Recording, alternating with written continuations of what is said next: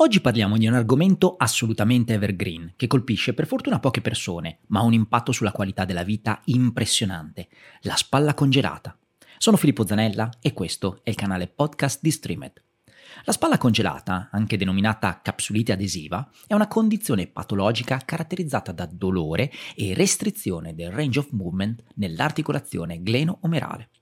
Nonostante a molti pazienti che presentano una spalla dolorosa e rigida venga spesso diagnosticata una spalla congelata, la vera spalla congelata è una condizione patologica poco frequente, ma specifica, caratterizzata dalla presenza di sinovite e infiammazione cronica, che conduce all'ispessimento, alla fibrosi e all'adesione della capsula articolare.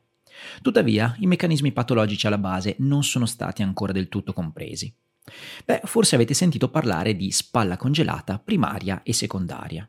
Alcuni autori dividono la spalla congelata appunto in primaria e secondaria. Nella primaria non è possibile identificare una causa precisa che determina il dolore e la riduzione di movimento.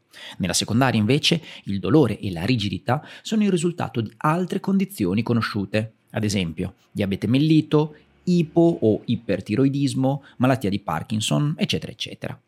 Ma qual è la prevalenza della spalla congelata? Beh, la prevalenza varia dal 2 al 5%, ma può raggiungere il 30% nei pazienti con diabete mellito. Le donne sembrano essere più colpite rispetto agli uomini, soprattutto nella fascia d'età compresa tra i 40 e i 60 anni. Ma chi è più a rischio di sviluppare una spalla congelata? Beh, come accennato, i pazienti con diabete hanno un rischio più elevato di sviluppare una spalla congelata. Inoltre, in questi pazienti è maggiore anche il rischio di sviluppare la condizione bilateralmente, con il 33-42% di probabilità, rispetto ai pazienti non diabetici, in cui la probabilità scende al 5 fino al 20%. Tra gli altri fattori associati con lo sviluppo della spalla congelata troviamo anche il sesso femminile, un'età superiore a 40 anni, traumi precedenti, una immobilizzazione prolungata, uno stile di vita sedentario, patologia alla tiroide, la presenza di ictus o infarto del miocardio, una storia familiare o una precedente storia di spalla congelata, una storia di mastectomia secondaria tumore al seno o la presenza di patologie autoimmuni, in particolare una positività al test HLA-B27. Ma quali sono i processi patofisiologici che portano allo sviluppo di questa condizione? Beh, i meccanismi precisi che portano allo sviluppo della spalla congelata non sono, come detto, del tutto conosciuti, anche se gli studi recenti hanno fatto sempre più luce sull'argomento. In sintesi, si ritiene che due meccanismi fondamentali promuovano lo sviluppo della spalla congelata. Uno, l'immobilizzazione o il ridotto utilizzo della spalla per lunghi periodi di tempo.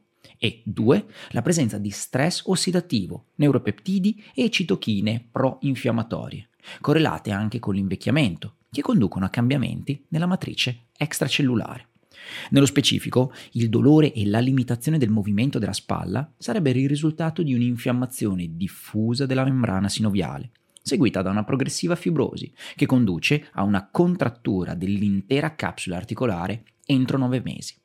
Crale e colleghi, in un articolo del 2020, hanno riportato cambiamenti infiammatori intorno alla capsula, accompagnati da iperplasia sinoviale, ipervascolarizzazione e neurogenesi. Ok, ma ora vediamo come evolve ipoteticamente un paziente con spalla congelata. Storicamente l'evoluzione della spalla congelata veniva divisa in tre fasi. 1. Fase di congelamento o fase dolorosa. 2. Fase congelata o adesiva. E 3. Fase di scongelamento o risoluzione. Secondo Reeves e colleghi nel 1975, la fase di congelamento dura circa 10-36 settimane e si caratterizza con dolore costante alla spalla, in assenza di trauma. La rigidità è presente, ma in proporzione minore rispetto al dolore. Segue poi la fase congelata o adesiva, che dura circa 4-12 mesi e che è caratterizzata da una riduzione graduale del dolore, accompagnato però da un incremento della rigidità che conduce ad una perdita quasi totale di extrarotazione. Infine, la terza ed ultima fase è quella di scongelamento, che dura circa 12-42 mesi ed è caratterizzata da un miglioramento spontaneo del ROM. Tuttavia, negli ultimi anni l'utilizzo di questa suddivisione viene sempre meno considerata utile, poiché molti pazienti non percorrono in modo lineare tutte le fasi come previsto e non vi sono neppure grandi evidenze che l'ultima fase sia così autolimitante e risolutiva come viene descritto. Infatti, per molto tempo si è pensato che la spalla congelata fosse una condizione autolimitante e che si risolvesse nella maggior parte dei pazienti senza alcun intervento. Tuttavia, l'evidenza attuale non supporta questa teoria. La restrizione di movimento può persistere per diversi anni. Inoltre, non vi sono prove che avvenga un completo recupero in assenza di trattamento. Anzi, vi sono diversi studi in letteratura che provano come in alcuni pazienti non vi sia una remissione completa dei sintomi. Purtroppo la concezione della patologia autolimitante ha portato medici e terapisti a ritardare i trattamenti o addirittura a consigliare ai propri pazienti di non iniziare alcuna terapia, conducendoli in alcuni casi a disabilità importanti e durature. Per questo motivo è fondamentale oggi rivedere questo pensiero. Chiarito questo aspetto, tornando a parlare delle fasi della spalla congelata, da un punto di vista clinico avrebbe più senso dividere questa condizione solo in due fasi. Fase 1, in cui c'è più dolore che rigidità. Fase 2, in cui c'è più rigidità che dolore. Questo tipo di classificazione, seppure più semplice, si rivela molto più utile, poiché è maggiormente centrata sugli obiettivi del trattamento. Ad esempio, se il paziente si trova in fase 1, il clinico dovrà attuare strategie di desensibilizzazione e riduzione del dolore, come educazione, modifica delle attività, terapia farmacologica, esercizi in assenza di dolore, eccetera, eccetera. Al contrario, se il paziente si trova in fase 2, beh, il clinico potrà optare per strategie più intense, volte al recupero del movimento. L'argomento ti ha appassionato e lo vuoi approfondire? Sappi che nella rivista di Streamed di novembre abbiamo parlato proprio di spalla congelata. Troverai decine di indicazioni utili basate sulle ultime evidenze scientifiche per quanto riguarda la valutazione e il trattamento di questa condizione.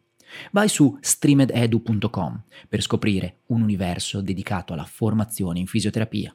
Ricordati, con Streamed formi il tuo futuro.